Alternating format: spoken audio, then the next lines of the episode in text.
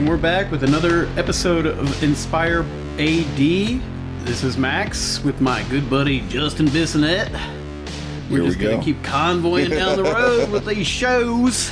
This one's a fun one. This one is a fun one, but you know what? We we use the term fun very loosely Yeah. because in reality, man, we were probably in a pretty dark spate. This is Yep. the Empire Strikes Back portion Dude, of Inspire so Pro to some extent. We've had a few Empire moments though, I think. Yeah, but this this is the first major one. So this is right right off the heels of Clash at the Back. I want to. I don't want to. brutal. I. I. Yeah. We. We left off, and I was sitting there going, "Man, I don't know if I would want to do this anymore." I felt disrespected. I felt like no one cared about me. I felt like I was pouring myself into these events and just murdering myself. Biss was already there too, Yeah.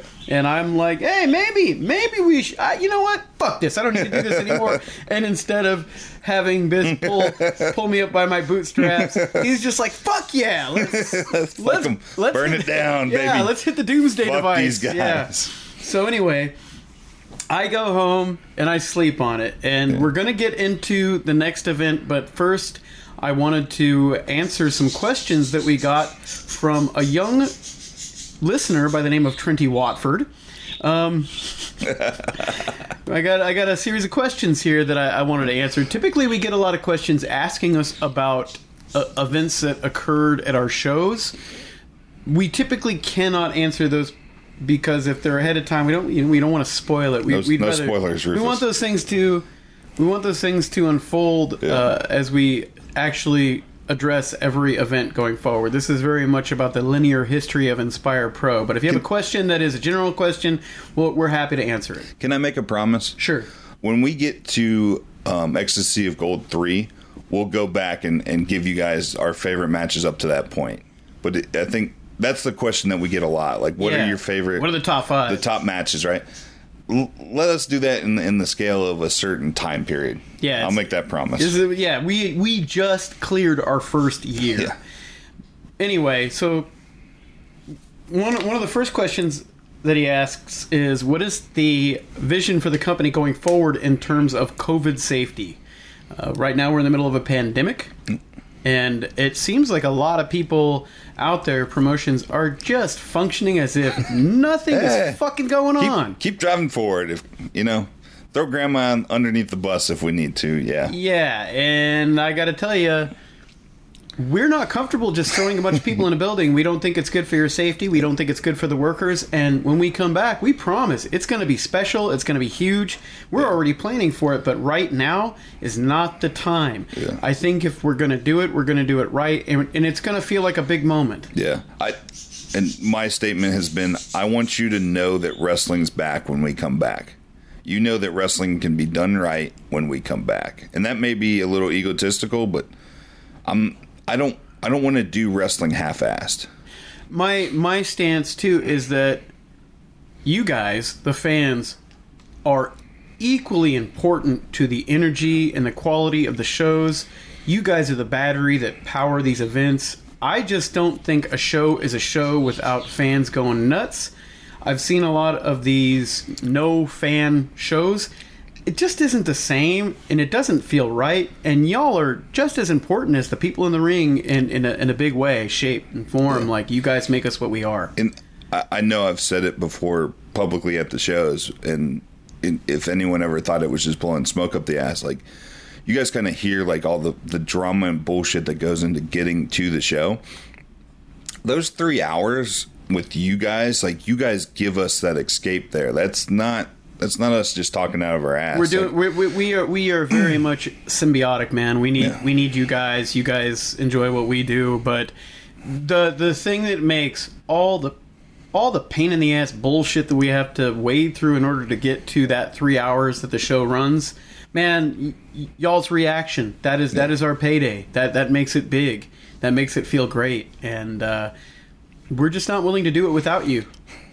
That's that's the long and short of it. Anyway, um, this is a question I'm going to ask Biss uh, that we got. Uh, nervous. yeah, Palms Who- are sweaty. Who is someone that hasn't been at Inspire Pro that you really want to bring in, local or out of state? Okay. Um, I will say one of the matches that was always a dream match of mine that we did not uh, get to do would have been Matthew Palmer versus Johnny Gargano. Like that was always sort of on my list. I would agree with that. Now, if we're going to talk about you, you want to talk about current people. Um, man, you're going to ask me to play my card. Um, MV Young is somebody that I see and appreciate. Um, one of the things that um, I would like to see more of is uh, trans representation.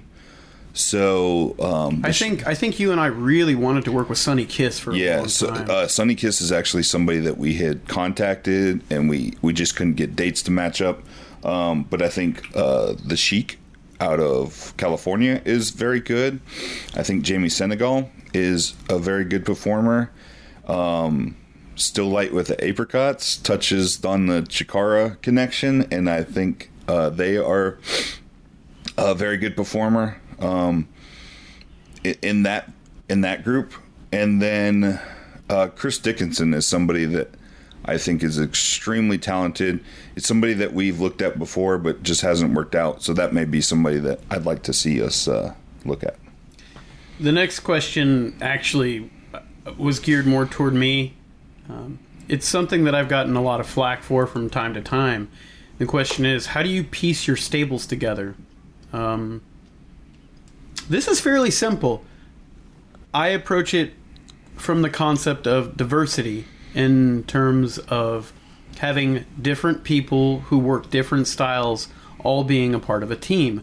I think that when you have two big brute guys, it's a bit samey and it really it really relegates them to a certain pocket of people that they can work. But I think one of our greatest successes, which has not occurred yet in terms of the scheme of our shows, was uh, Davey Vega and Tim Storm. That was a really interesting pairing to me because, and everybody shit on it. I remember, I remember, I remember. I caught so much crap for it, but it ultimately wound up exploding.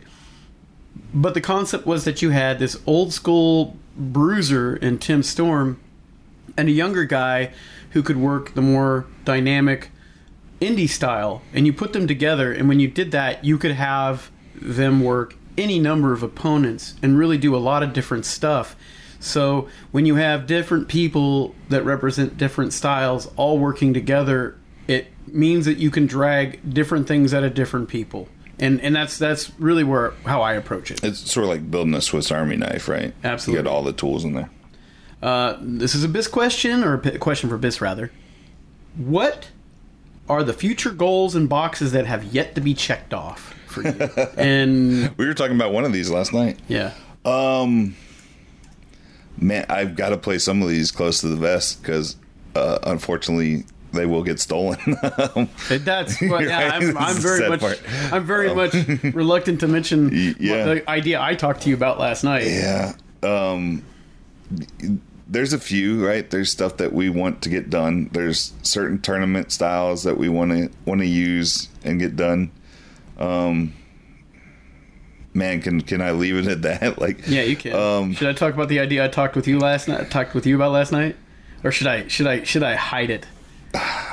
I mean, you make the call on that. No, you. Sorry, sorry to make this uh, a non-answer, but yeah, we, we just kind of that stuff we have to kind of um, Guard. guard. It's called it's called intellectual property Yeah. theft, and it Yeah. happens a lot in wrestling. yeah. So, um, indi- individually, which I know uh, Max would probably not be super interested in, so this would probably have to be something I would have to to do solo. Um, I, I do like the work shoot style that Max is not super high on, um, so I would like to see a tournament of that style. But who knows? It it might work within the context of us too. Um, that's about the only one I'm willing to, to float out there. Go ahead and talk about about yours. Oh, okay. Um, I really want to do a show that happens on a party barge, and maybe it'll happen, maybe it won't.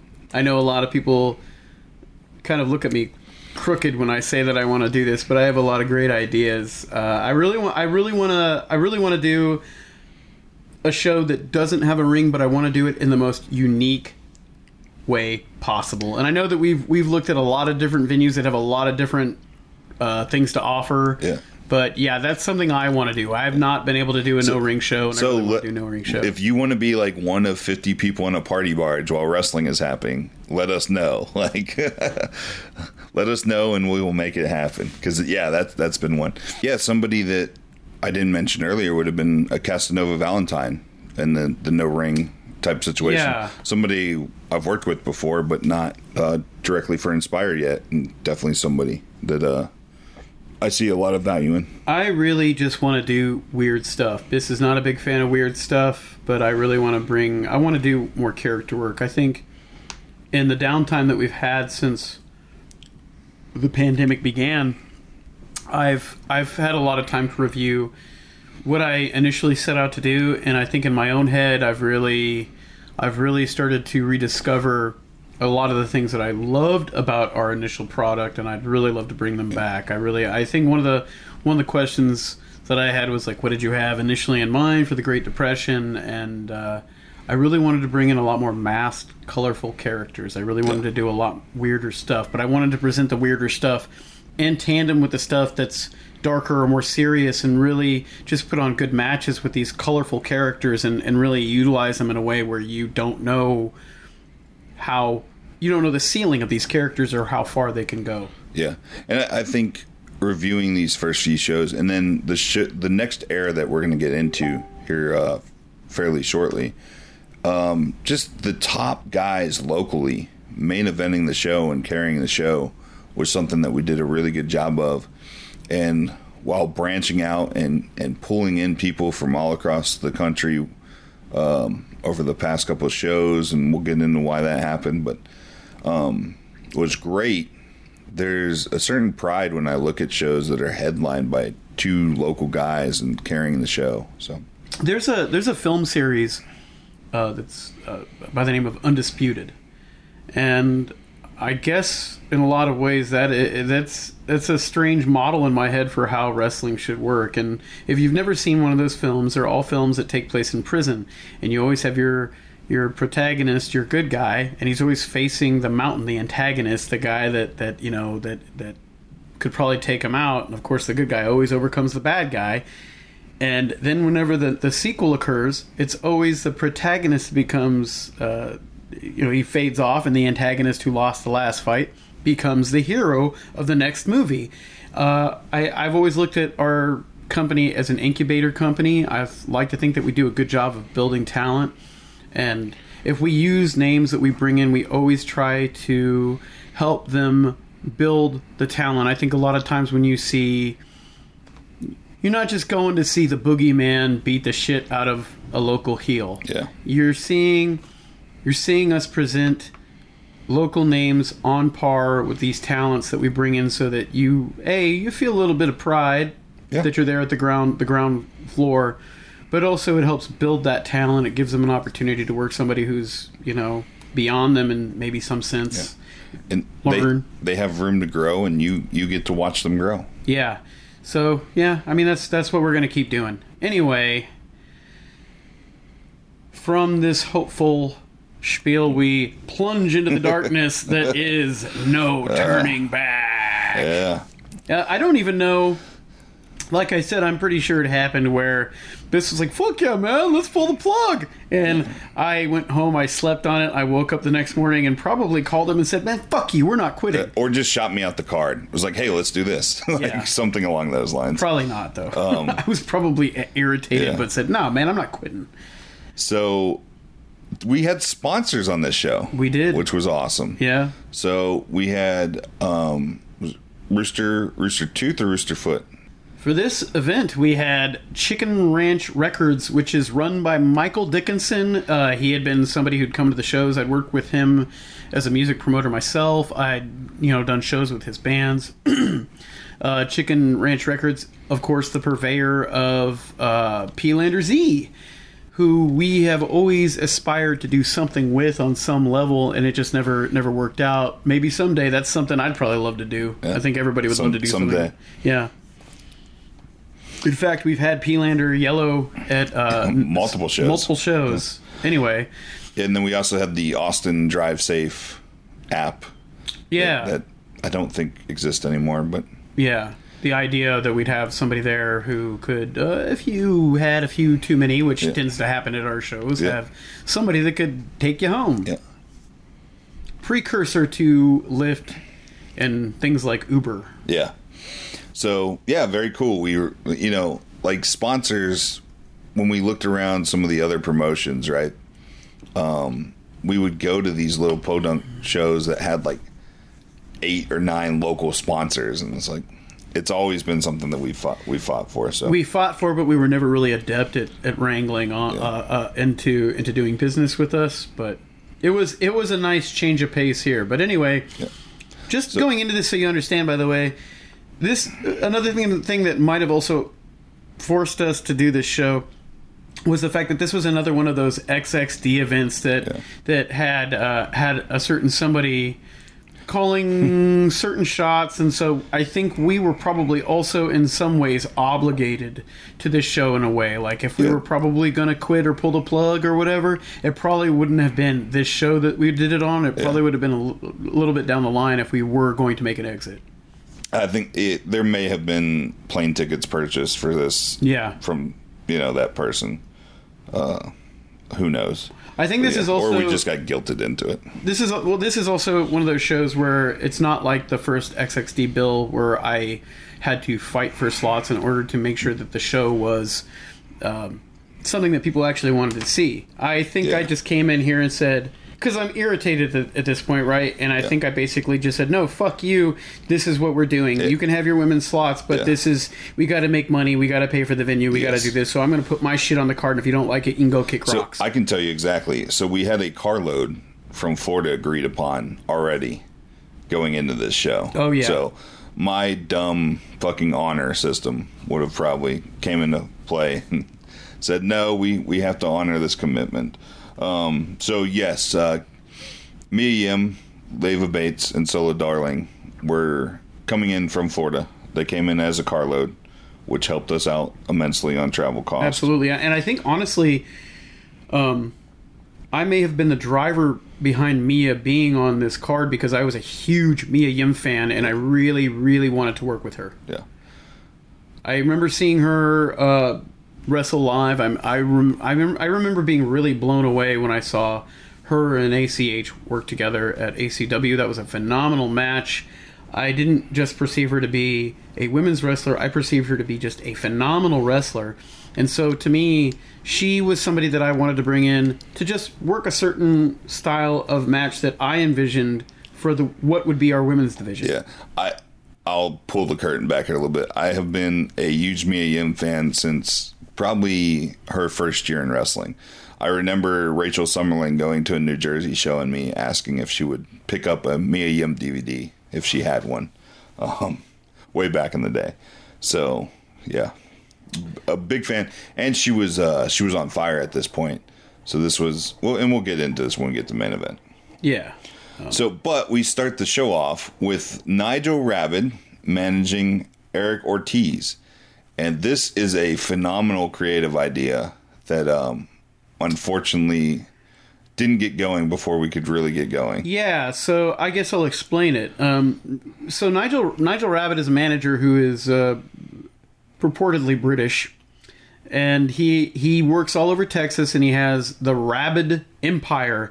And we decided to give him a shot. Matthew Palmer, I believe, was a real big advocate of working with this guy, and so we began to bring uh, Nigel in. And we were, the the idea was that we were going to bring in another manager to manage another faction within the company and of course utilize some guys that we weren't quite sure what to do with but that we were really high on eric ortiz phenomenal in the ring um, he does not really speak english very well or did not at this point and so the idea of pairing him with somebody who could be a mouthpiece really made sense and the concept here was that eric was to me when i see eric i don't i don't think he'll there's something really he's really sweet he's a really he's got, sweet guy like sweet cheeks. Yeah. right. Like he just has these smiley. he's cheeks. kind of he's kind of cherubic and and and just a really friendly looking dude and and he's amazing in the ring and he epitomizes the whole idea of this action figure that can fly around the ring and do crazy things and i think when you see guys like that you're not really inclined to boo them ever because they do shit that makes you pop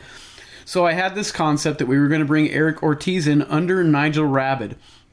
And Eric, not speaking English, he would go in and he would deliver this very smiley, happy promo in Spanish, of course. Yes. And then Nigel would interpret and translate it as something just really fucking horrible and brutal and mean spirited. But of course, the audience members uh, that spoke Spanish would know what he was saying, so people would eventually catch on. People would know exactly what was going on. Yeah. So the idea was to have this manager who interpreted for uh, an international star and uh, basically say the opposite of what he was saying, and eventually this would lead to Eric spiraling off from the burgeoning Rabid Empire stable that we had here, and it would give it would give Nigel a foil. That's Yeah. what we were working toward. That was the idea. Yeah.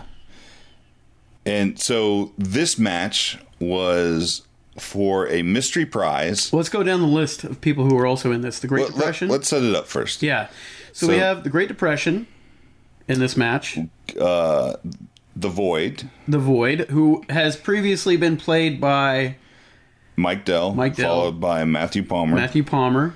and we have Gigolo James Johnson, the aforementioned Eric Ortiz, hence why the promo happened right before this match. Yeah. Kyle Hawk. Yeah, I want to get to to Okay, Ken okay, last. okay.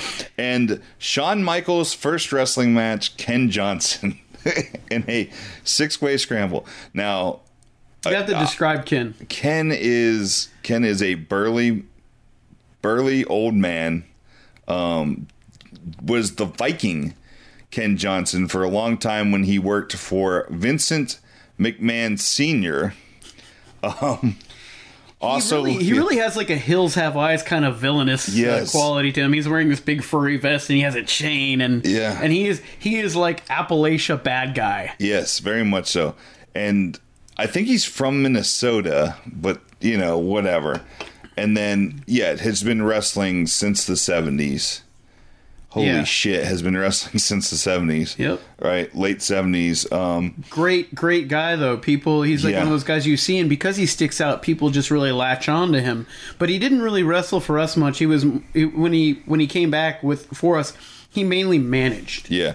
And at this point um he, the major thing that he's doing is offering uh, training classes to anyone in San Antonio that will just show up at the gym. Yeah. Like uh, so he's he's really got this cool um, giving back thing going on at the time, and just as a wealth of knowledge um, and a lot of fun stories. So storyline wise, this is a six man elimination match, and there has been uh, an announcement at the start of this match, which is that the winner of this match will receive a prize of High monetary value. yeah, that's that's the exact wording, high monetary value, and nobody knows what the prize is, and uh, it is revealed though at the end of this match when Gigolo James Johnson. So we got to go over this match because this Okay. match is is a spectacle. Okay, So there's a moment where Kyle Hawk is laid out on the uh, the outside, knocked out cold. Uh, so he he's out on the outside. You then have Brent McKenzie coming in and attacking Great Depression, which then leads to I'm, I'm trying to right the ship with depression after the whole whole honky Kong mess. And Penny Arcade is not available anymore because she's really focused on touring with her band. Actually, So at the XXD show, we actually uh, d- d- the wrestler that plays Depression is injured and can't make it, and we actually write him off saying that he has been detained at the Rot Rally. so basically, depression has gotten out of jail after being arrested at the Rot Rally. Why he was there, we don't know. The, the Why wouldn't he be? Yeah, but, but I guess the, the story is that yeah, he's there, and Brent McKenzie, who has kind of like this pseudo biker look, is is is like taking. He's apparently he was at Rot too, Yeah. and they got into it there, and now he's getting his revenge in this match. Yeah. So Ken Johnson and Brent McKenzie are brawling with Red Scare and Great Depression outside of the ring. Kyle Hawk is quote unquote knocked out. Yeah. Go on, It- continue. it's just this this beautiful chaos. and then we got to get to the Void wrinkle. Yeah. So then, um, in all this chaos, Void basically lays down for Gigolo James Johnson, And Gigolo James Johnson pins the Void and is the winner. And he wins the prize, which is. You get to join the new movement with Chris True. Yes. And of course, Void is revealed to be Cherry Ramones, who is a member of the new movement. Clearly a ruse, as Void has laid down for Gigolo James Johnson, but obviously this was done to cajole Gigolo James Johnson into being forced by contract to join Chris True's new movement. And this was obviously done because he insulted Chris True at the last event by jumping out of his Star Search Battle Royal and flipping him off and walking away. Now, you, you have to remember how this was revealed. Keith Lee and Delilah Doom roll onto stage Yeah. the audio video cart, which is the Yes. old tube Oh style God. TV, and uh, a a true nod to Max. Keith Lee So pulls Chris out. Drew, Chris Drew wasn't available for this show. yeah, he was in uh, New Orleans. Yeah, and we had to record this message at the time. So yes, there we had an AV cart with an old like uh, NTSC TV and a VCR, and Chris had recorded the message on a VHS tape, and we record, and then Doom and Keith push the TV out, and of course they hold the mic up to the TV as Chris Drew's head pops up, Max Headroom style, on the TV, Yes. and and and. announces uh, what Jigs has won. And then Gigolo basically just crumbles, screaming no in the middle of the fucking ring. Uh, uh, hilariously, that piece of Inspire Pro memorabilia, the audio cart, is currently in my children's playroom. it's where uh, it's where their TV sits now. Anyway, that was a great creative moment. I was very proud of that because of just the sheer absurdity. There were a lot of moving parts. And the thing is, is that sometimes when I do things like this, people go, "No one could tell what was going on." But the thing is, is that there are four sides to a fucking ring, and a lot of people tend to be really myopic when a lot of things are going on and they're on the inside. They just think no one's going to know what's going on. And it's like, no, the people who are seated near the entrance are going to see this, and the people who are across the ring are going to see something different. And it's it's there were four sides to this, and people saw something different. Each each portion of the crowd had a different storyline that they were Yeah. following. Well, and the the chaos opened up the availability for the other chaos to happen. yeah. Um, I loved it. Yeah. I, I love doing this, Which is weird stuff. because it's definitely a silly it's a sillier moment. Yeah. It's a it's a it's a it's something that I've never actually seen done where somebody uh, s- somebody is tricked into winning something that they don't want. Yeah. Um, but it was it was it was a great hot it was a hot opening. Yeah. Yeah. So we go into match two, which we've talked about the match two slot before. Um, and at this point, I think we had had enough creative moments or meetings where we had talked about match two and what match two meant and what to put there. And it kind of came up that, hey, our crowd's fairly intelligent and Yeah. they pay attention to a lot of things. They're going to catch the drift that they can kind of ignore match two if we don't put something hot in there. I didn't I I didn't want like that that I didn't want that sleeper match there. You know, I wanted I wanted I I wanted to do away with that. A lot of the times people will not show up early to shows because a lot of companies will put put on the greener guys, they'll give somebody a dark or a tryout match. I did not want to do that. So we had settled into this pattern of giving everybody this crazy opening match always so people knew they needed to be there Yeah. before doors open. If you want a good seat, if you want to make sure that you don't miss something crazy, show up early because if you miss that first match, you're screwing yourself and you're not getting your dollars worth. Yeah. And then from there, though, there, we kind of had like this come. We had this dip, a come down match periodically, and Yeah. and I wanted to uh, really live up to a T-shirt slogan that had been recently born, which was Yeah. "All killer, no, No filler. filler. That was our that was Yeah. our ethos, our s- slogan. Yeah, so we and if you recall from the last XXD centered show, I had mentioned my creative on the Athena and Jessica arcs was to give them young girls and then to follow up with them working the young girls and then coming back. Yeah. So unfortunately, Serena Mercury didn't work out, but we have the other half of that. So that still kind of survives here. We have Athena versus Cat Green, and we knew that we knew that Athena was not going to have a bad match. It just wasn't going to happen Yeah, at this Athena point. now Ember Moon Yeah. in. WWE. And she, uh, at this point, was working AIW. I think she may have been their champion by this point. Yeah. If not, was on the top of their cards. Was you know on the top of Shimmer cards. Was One of the An- best, an indie star, right? One- of the best, period. Yeah. ever. one of the best women's wrestlers I've I've ever seen. I think so we have one of the best wrestlers, period. we have Athena and Cat Green, and we know this is going to be great. So we put it in the slot. We don't want a doldrum match here.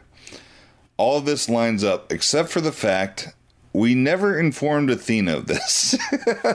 Yeah, she basically She was pissed at Yes. me in particular, um, and Matt had to kind of kind of couch that with me and said, "Hey, she's pissed," but. Yeah.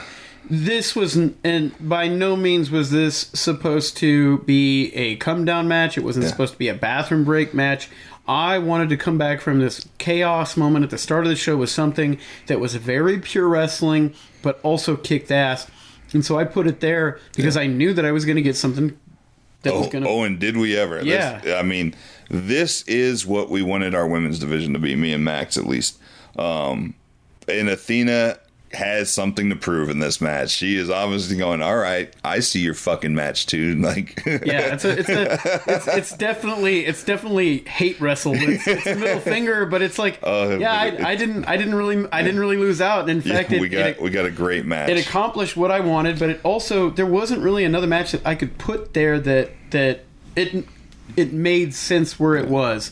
There was really nothing else on the card that would have fit there. I really wanted female representation in that slot, but I also wanted to put on one of the strongest female matches that we could, and I didn't want it to be a. a, a I didn't want it to be a bathroom break match. I wanted I wanted this show to really just hit the ground running and go crazy because we'd had moments where the female wrestling on the show wasn't our best foot forward, and this was what I think epitomizes what we really wanted the women's division to be. yeah. So up next is a a new team. Kenny Steele and Payday, two guys that I was really uh, excited to use. I was a big Payday fan. Um, and they take on the Hollywood Knives in this continuing saga of uh, Bradley Axel Dawson and Steve Areno uh, entering a contest where Bradley is always somehow unceremoniously knocked out, at leaving Steve-O to wrestle the majority of the match alone. And I believe that this is the show where just Steve begins, Yes. where the crowd begins to chant just Steve because people are catching on with the Brad stuff and they're starting to go, "Oh, you fucking piece of shit," because Yeah. they know they. In fact, there are a few moments where Bradley is peeking Yeah. periodically in this match where you can see him. He's kind of like lifting his head and looking up, and then when Steve looks back, he just acts like he's knocked out. It's becoming very obvious that Brad is shucking his work and making Steve do everything, and this is moving us where we really want to be. And um, with these characters, people are loving it. People are eating it up. Steve-O is coming across like a million bucks. He's getting just Steve, just Steve from everybody in the crowd. And every time Steve wins, people go nuts. So this is really where Steve-O-Mania is running wild. Yeah, and just Steve picks up the victory again here. Now, uh, Payday is somebody I, I had brought Payday into Anarchy, um, and he, he was not able to stick there for whatever reason. Um, so it was, and we had had Kenny Steele in some of the battle royals before, so this was a good chance to get his actual tag team into into the company and, and give them a look. Yeah, I just don't think there was a. We were working toward trying to build a tag division up, but it just really wasn't there. There wasn't a lot of there weren't a lot of spots. Yeah, Um, but anyway, that this was this was a fun match, and it was really just about the Hollywood Knives at this point, though. You know, Yeah, absolutely. So we go into Delilah Doom versus Solo Darling, and on paper this was was a great matchup as far as character stuff. Um, this was something Stroud really pushed for. It was the bright bubbly Doom, the bright bubbly Solo. Uh, unfortunately, both were extremely young at this point. Mm-hmm. Um, it's okay. It's a fun match. Yeah. It's it you know it's it's it's kind of gimmicky. Yeah. So, it, but it relies on more of that than than some of the other This, stuff. did this that- have the Lego finish? Doesn't she dump out a bag of Legos or something like that? it's just a fun, bubbly match. Yeah. Gave Brandon something to go home and roll around Now- in bed too. Now, I, I will say, uh, Solo did put in some work to film some promos and stuff she to did hype great. it up. so yeah, both that both, was actually both both of the girls actually highly appreciated. Both of them delivered some really fun promos leading up to this that actually really promoted the hell out of the match. Really got their characters across. Solo did phenomenal character work. Delilah did phenomenal character work. Um, and so yeah, this you know this this was a great little diamond on the card just for the just for the promotional elements alone. But it was a it was it was, it was a fun match. It was what it was.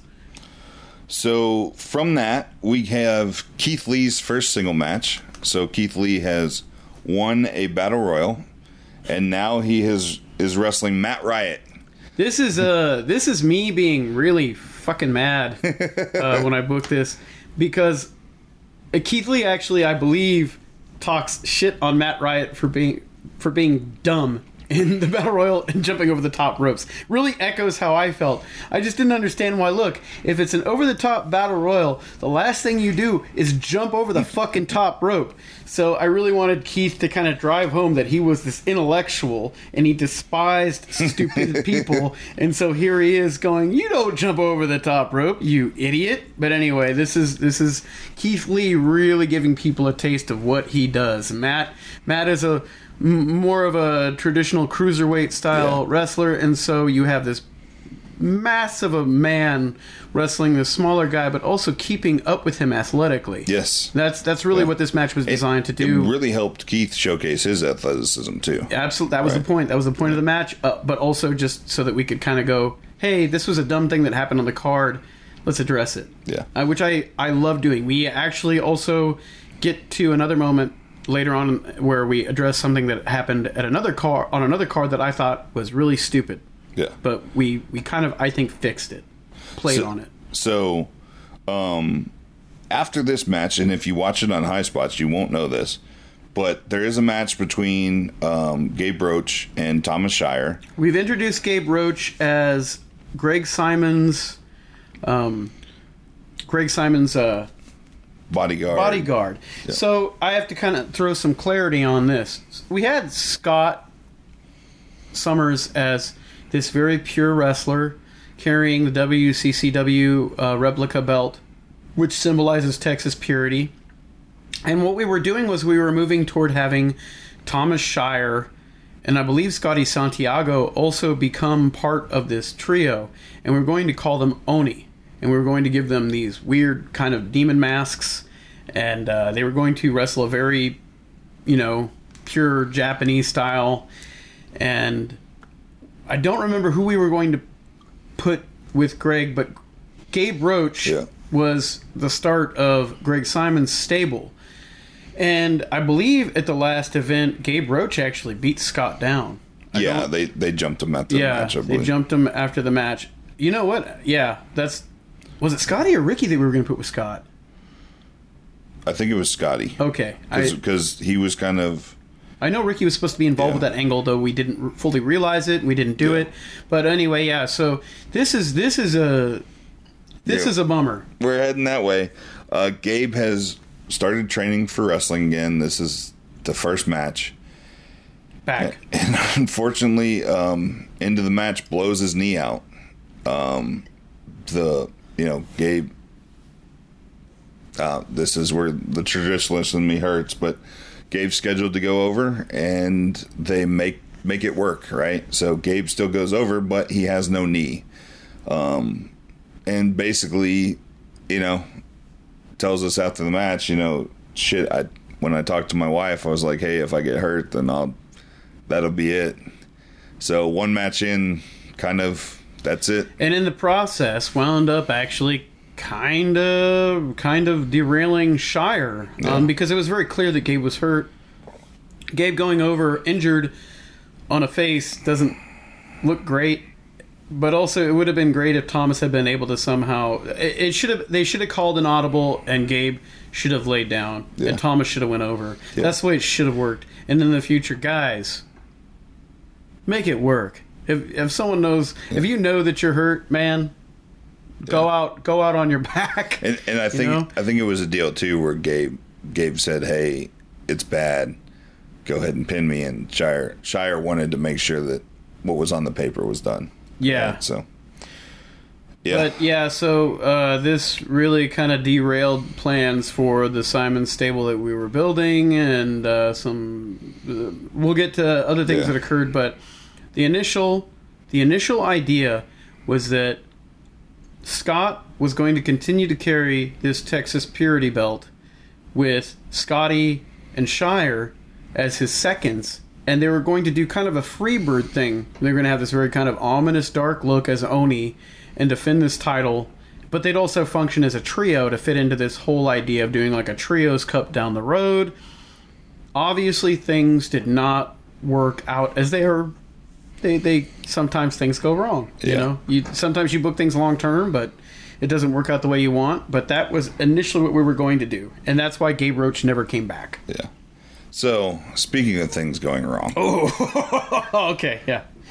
let let's let's get in the first part of this, and then before we I'm get gonna, into I'm gonna let you. I'm gonna let you take the bull by the horns here, buddy. Oh my god! So um, Rachel Summerlyn was my that's my wrestling mom, right? Um, when I broke in, if it wasn't for Rachel, I wouldn't have had an opportunity to really break in. Uh, so she's been helping out on commentary a little bit. At this point, I think this is where she decided she was going off in the sunset. Which, I mean, if we're going to be honest, is a lot of where my hey, I'm going to go off in the sunset comes from. You know, You're following um, mom. Yeah. You know, she was not going to come back to wrestling. Um, she was carrying her first firstborn at this point. Um, right? She's she's ready to to go be mom, go be a real mom, right? So she auctions off what she has left of her merch and her gear, and um, she's never really had a chance to say goodbye to the wrestling fans. So she wanted that opportunity. She was very unceremoniously unseated from ACW, which I think really, really led to a lot of people souring on the company. It certainly. The, the the quality of the company certainly declined once she left because you just had one guy's ego uh, steering the ship. Uh, uh, Rachel was someone I really wanted to work with creatively, but be, be just the direction of her life, I don't think Yeah. really jived with with it. I think her interests were somewhere else at this Yeah. point. And and it was time to go explore those interests, right? Yeah. So she she says her farewell. It's it's a, it's a great moment, emotional. tear-filled uh, goodbye, and um, the uh, the bookmarks interrupt towards the end, and I remember when when I watched this back, I was like, "What the fuck were we thinking that we would have agreed to this?" Um, but, however, after they interrupt, uh, Jessica James comes out and cuts what I think is probably Max's favorite Jessica James promo, and basically dresses all three down. like, how fucking dare you? You haven't had a cup of fucking coffee. Um, I'm going to show you what being a real wrestler is, which is right up the alley of what we really. We, we basically killed the bookmarks. that was right that was the idea. It was really it was really there to kind of um again right the ship. Yeah. So going into this match is a it's a three-way dance for the a spot in a three-way dance for the XXD women's title. The first match as you'll recall, um, Lane broke both their wrists, so it ended up just being Athena and Veda Scott. Veda Scott was injured in the match, and um, Ath- Athena won, but it was it was clunky. So before this show, Andy Dalton and Miss Dyslexia go on a week long wrestling tour that includes stops in Memphis and uh, up for the uh, the Chris brothers in Cincinnati and uh, Mississippi, I believe. And I think in Mississippi, literally the night before our show, Miss Dyslexia uh, has a high grade concussion um, to the point where I tell her that she should not wrestle. Um, Stroud proceeds to throw a hissy fit. Because he cares. Yeah, because fuck. I mean, So- I, I didn't say what he cared about. Yeah, yeah. He clearly Yeah, he is cared. not a he's not a people person. So he throws a fit because, well, it's supposed to be three ways, and the, the first one already got screwed up, and now this one got screwed up. There's no reason she should have been in that ring. Um, at some point, I walk off and I come back, and she says, "I'm just going to do it." It, which really pissed me off because it probably meant Stroud went and fucking Bitch. cried to her, Yeah. right? So she 100. We would have paid her, and sh- just to sit out and be healthy. Um, and Lexi is a nurse, so in the grand scheme of things, like this dumb three way match is not worth her brain, right? But for you know, against my fucking better wishes and better judgment, this goes on as a three way. Um, it's Casey Warfield, Lexi versus Jessica James. Lexi is already in there with a grade one, a high grade concussion. So the idea is to keep it as centered around Casey Warfield and Jessica as possible. Less than two minutes within the start of this match, there is a spot on the top rope that Jessica James falls to the floor and takes a flat bat bump on the concrete. this was this was a uh, the air was just sucked out of the room. Mm-hmm. So this leaves uh, Lexi and Casey Warfield in the ring alone, staring at a Jessica James that we could be paralyzed. Yeah. for all we know. So, um, I mean, in this at this point, uh, Lexi starts to work with Casey Warfield, um, and even screams out after Casey Warfield says, "What the hell are you doing? I want to win the match. I want to be the champion." Okay, so they wrestle around a little bit. Jessica recovers somehow. God knows, fucking Wolverine fucking skills Yeah. and re-enters the match, uh, beats the shit out of both of them, wins, and uh, and comes back. Stroud's biggest thing was, well, Lexi fucked it all up by attacking her stablemate. Okay, so the judgment of the girl that had a concussion is what you're going to call in the, that you begged to be in She this co- match. She covered. She covered and did. She Yeah. did the best she possibly could So- to help get the story on track. and yeah, but that's what you're gonna fucking attack. Not not to you know. So luckily Jessica was not uh, majorly injured. Um, we we really got lucky, but this was sh- as a promoter, this is the shittiest situation times two. We had just had Gabe Roach be injured in a match. Now we had potentially Jessica being injured. Um, I I felt horrible as a promoter at this point. Like the, it's the worst fucking thing that can happen at a show, and you know it just it just feels like the wheels are coming off. Um, yeah, so um, in a weird backdoor way, we've buried the bookmarks here. Um, you know, at, at no fault to any of the uh, the talent involved, almost squarely, you know, at the fault of the person writing this Con- con- bullshit. conceptually flawed at the start. Yeah. However, we we do need to kind of drive that home, and we have, I think, going yeah, going I through mean, this this whole. you, you guys have heard the whole time out our thoughts on the missteps of this and, and how frustrated we were with it. But Absolutely. this is where it all kind of comes to a head. And, and you know, if, if it had been structured better, or if this group had been structured better, um, we wouldn't be in this situation. And we shouldn't have been gambling with those pieces. Like, just one of the few things that I am embarrassed is is part of our history. Yeah. Anyway, going into the next match, it is an Inspire Pro Junior Crown title match Yep. with Sammy Guevara against Eric Shadows.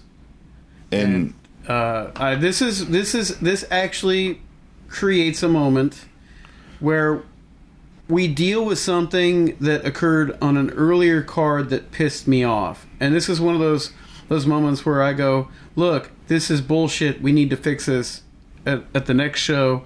And this is really one of those those occasions where we got to got to to spin uh, kind of a, a, a garbage moment in, into pure gold. I thought. Yeah. Um, and uh, anyway,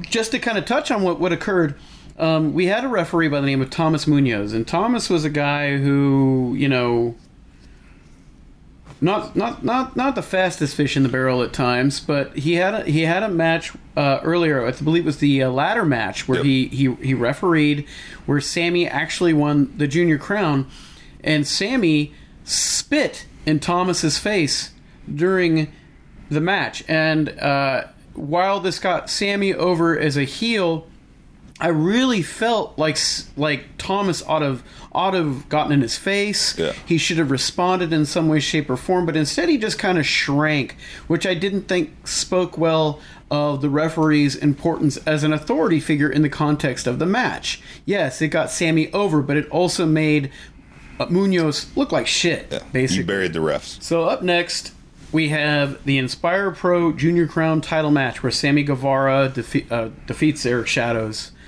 Uh, a lot of stuff happens around this match. Now, um, this was a match where we continued to pave over something that occurred several shows back that pissed me off. This was this was to continue a good opportunity. We we kind of glossed over on a few previous episodes.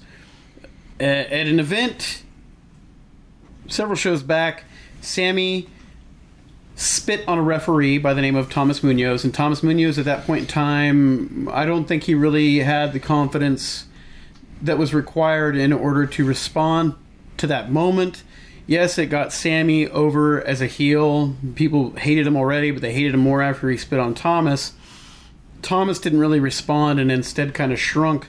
And my concern initially was that it really made Thomas look weak as an authority figure in the context of our company. Yeah, And it buried the refs in general. absolutely made the refs look powerless. And so it was at the the crowning match at um at, in their blood where we had a repeat where I said, "No, I want I want Sammy to spit on Thomas again, but Thomas, this is what you're going to do."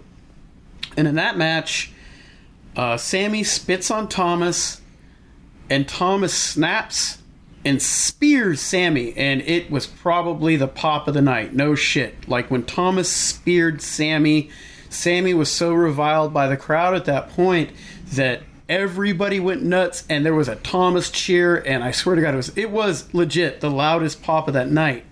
And we address it because at that point Thomas was training and he had aspirations of growing beyond simply being a ref. He wanted to wrestle, and we thought that since he was starting to take work outside of our company as a wrestler, we would do something unique with him and have him work with Sammy. And uh, we kind of continue this storyline here where Thomas actually emerges from the crowd. Well, yeah, let's. I'm very much involved. You are you are very much involved in this storyline. You and Sammy So- have history in this company. So at this point, Sammy has quit the other company, so we we need to address that as well. Yeah. Um, so, and we've talked about we're pivoting Greg Simons away from the role of the figurehead authority figure into a storyline. Um, so I I have been part of the announcement for the NWA. So we kind of use me as a de facto authority figure here. So I basically come out and I tell um, Sammy that that type of behavior is not going to be acceptable and that he's incredibly talented, but his ego will get in his way. Man, like I got a crystal fucking ball. right? um, so the precipice of this is so for for my character as far as an authority figure I I pull a lot from from Dana White in that you're in charge of these larger than life fighters, right? But so Dana White has this weird bravado, but if anything ever went down, he'd probably get his ass kicked. And that's really what I pulled for on this. Like I have to be if you're in charge of this group, you have to be stern, and there has to be that that side of it. But if anything actually went down, like I'd get my ass kicked, right? So the uh, the whole precipice is that I tell Sammy, "Hey, make your decision. Either ship out or um, shape up or ship the fuck out." And that I am going to turn my back, and that make your decision. Either let's do this now, or you know, we're going to be good. So I turn my back. I do the good Raven pose because fucking you know I'm a mark and I have to get that in. and um, nothing happens. So I turn over and I just kind of give him a smirk and like, yeah, all right, we're on the same page. And as I go to leave the ring, he jumps me and beats my ass. There's a pull part. He comes up, knees me, knocks me out. So he has completely fucking obliterated me, right? The only offense I get in is as he first attacks me, I go for a double leg that I don't complete. Um, right? Um, so he's completely whipped my ass. He's on the floor, and now as he's on the floor, Thomas comes from the outside and spears him on the outside, which gets a huge reaction. I exit stage left. So, in this time, I have built up quite a bit of goodwill with the fans and with that community. So, to me, this was a good opportunity to use that goodwill to build some heat for Sammy. And then I exit stage left. All the attention goes to Thomas, right? So, Thomas, now, now it's Thomas and Sammy. We've shifted that spotlight.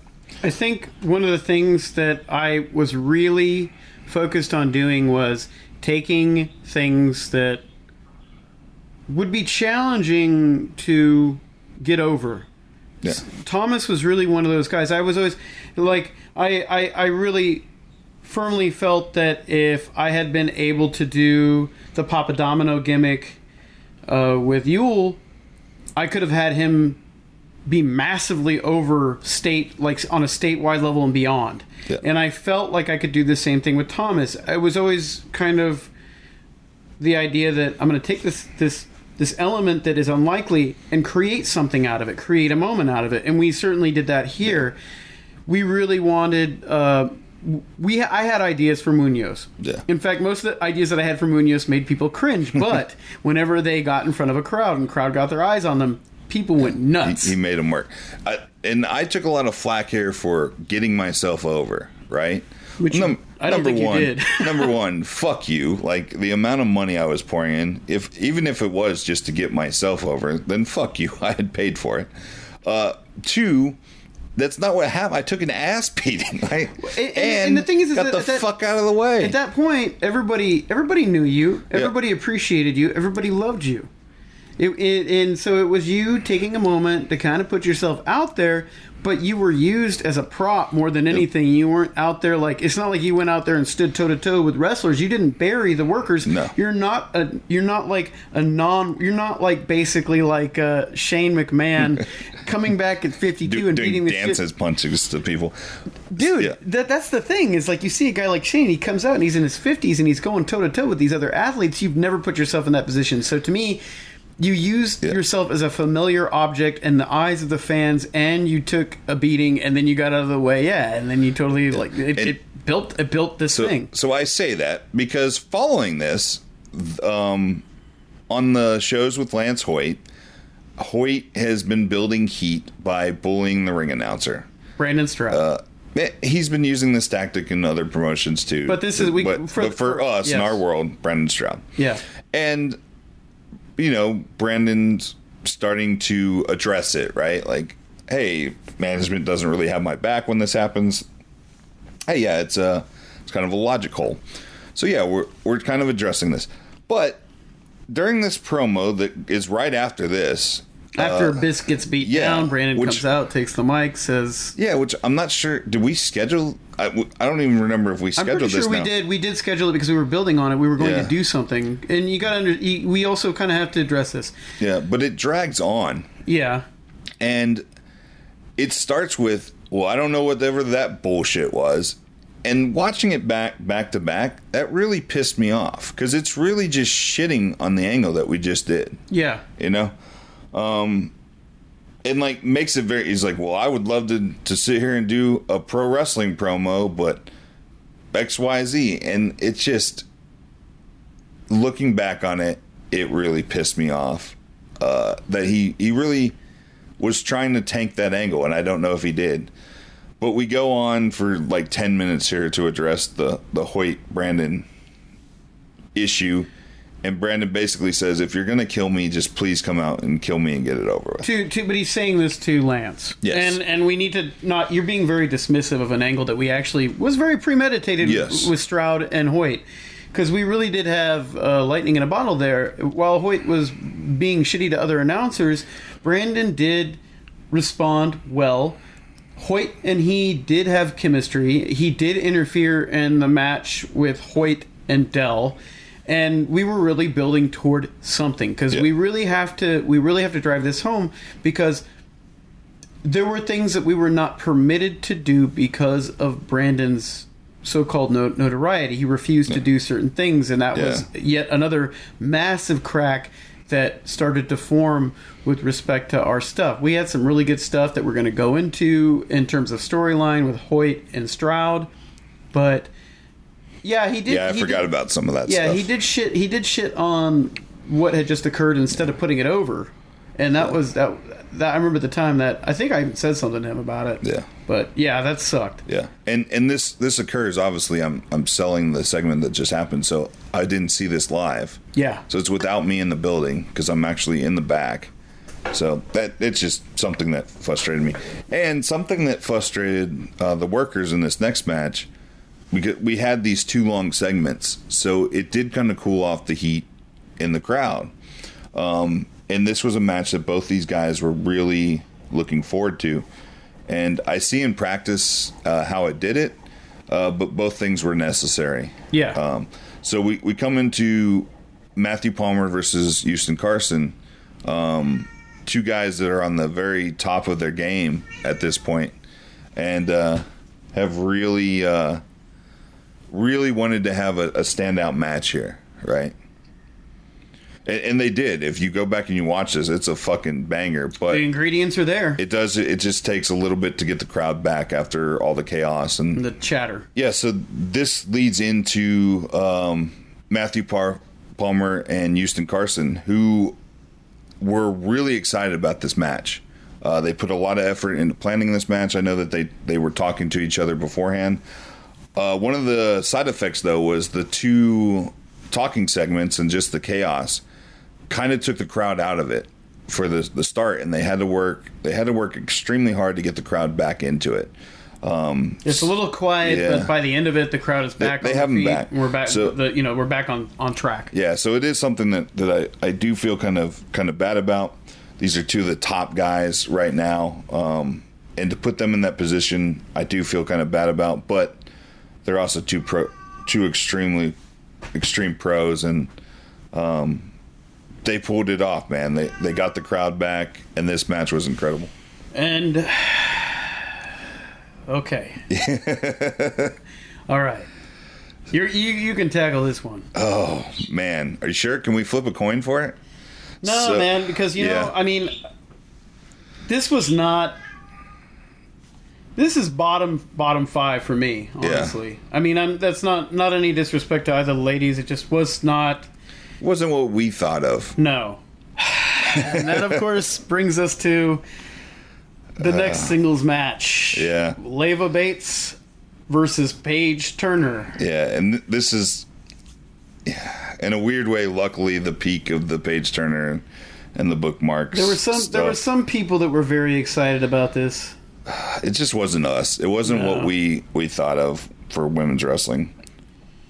It- So, I mean, I guess yeah. it, I guess it was fun to some people. Like the I mean, like those fucking that mob of creepy dudes that were Oh, that just showed up for this show. what the fuck? Yeah. Yeah, dude. They, they yeah they showed up and uh, uh, I'm having bad flashbacks to. Uh, Yeah, having to be because we had to get we had to get Leva back to her hotel, and so I had to endure listening to them. I had to sit in a, at a booth that was next to hers at, at uh, IHOP as they as they discussed her career and fawned all over her. I you know what man, I fucking hate women's wrestling fans, fans that are exclusively male and dedicated to women's wrestling. I think that.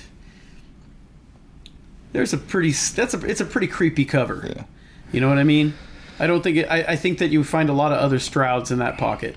Yeah, th- that side of it for sure. Yeah, I mean, I think that I'm not saying that everybody that loves women's wrestling is is. There's definitely that subsect for sure. Yeah, yeah, So, um, this was based around the fact that Paige Turner didn't like comic books because they weren't real books, and Leva was a comic book character. yeah. What? I, I mean, sorry, Whatever, guys. man. Like, I can't add more more spice Yeah. to this. Was what it was. Wasn't my the, jam. the age-old dispute over So real literature versus Fuck comic me. books. Just Shoot not. me. That was just Fucking shoot yeah, me. Yeah. so Logic. the other thing is that this show is going extremely long at this Yeah. point. Uh, so we finish up with Barbie Hayden and Mia Yim. Which is Um, phenomenal. really good. Beast of a match. sprint of a match. Um, Barbie goes over. So Barbie now in our company has defeated Portia Perez and Mia Yim, and I'm really trying to get her against some of the top top names. um, Yeah, this is this is yeah. We're really shining up that belt, and Mia goes out there and just oh my god, I I was excited to have her in the company, and it was everything I wanted it to be. But this is one of those again. It's it's uh we're kind of alternating titles at this point, or that's at least the idea. We have Mike Dell with the Inspire Pro title. He he'll headline one show, and then the next month we do an NWA World's World's uh, Women's World Defense, and um, yeah, and this we've this got a is- good rotation. Yeah, we're doing we're doing stuff to really polish that belt up. In fact, I really need to drive home. We're investing in the NWA World Women's Title.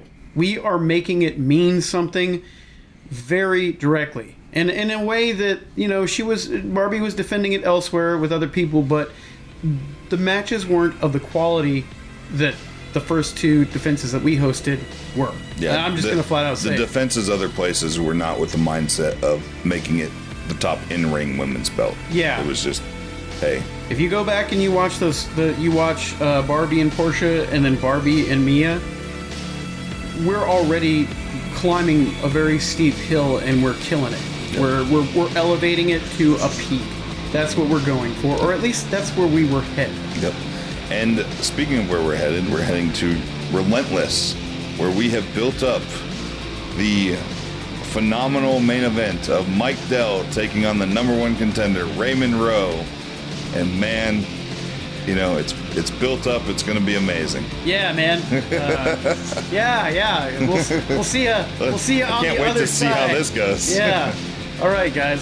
See you next week.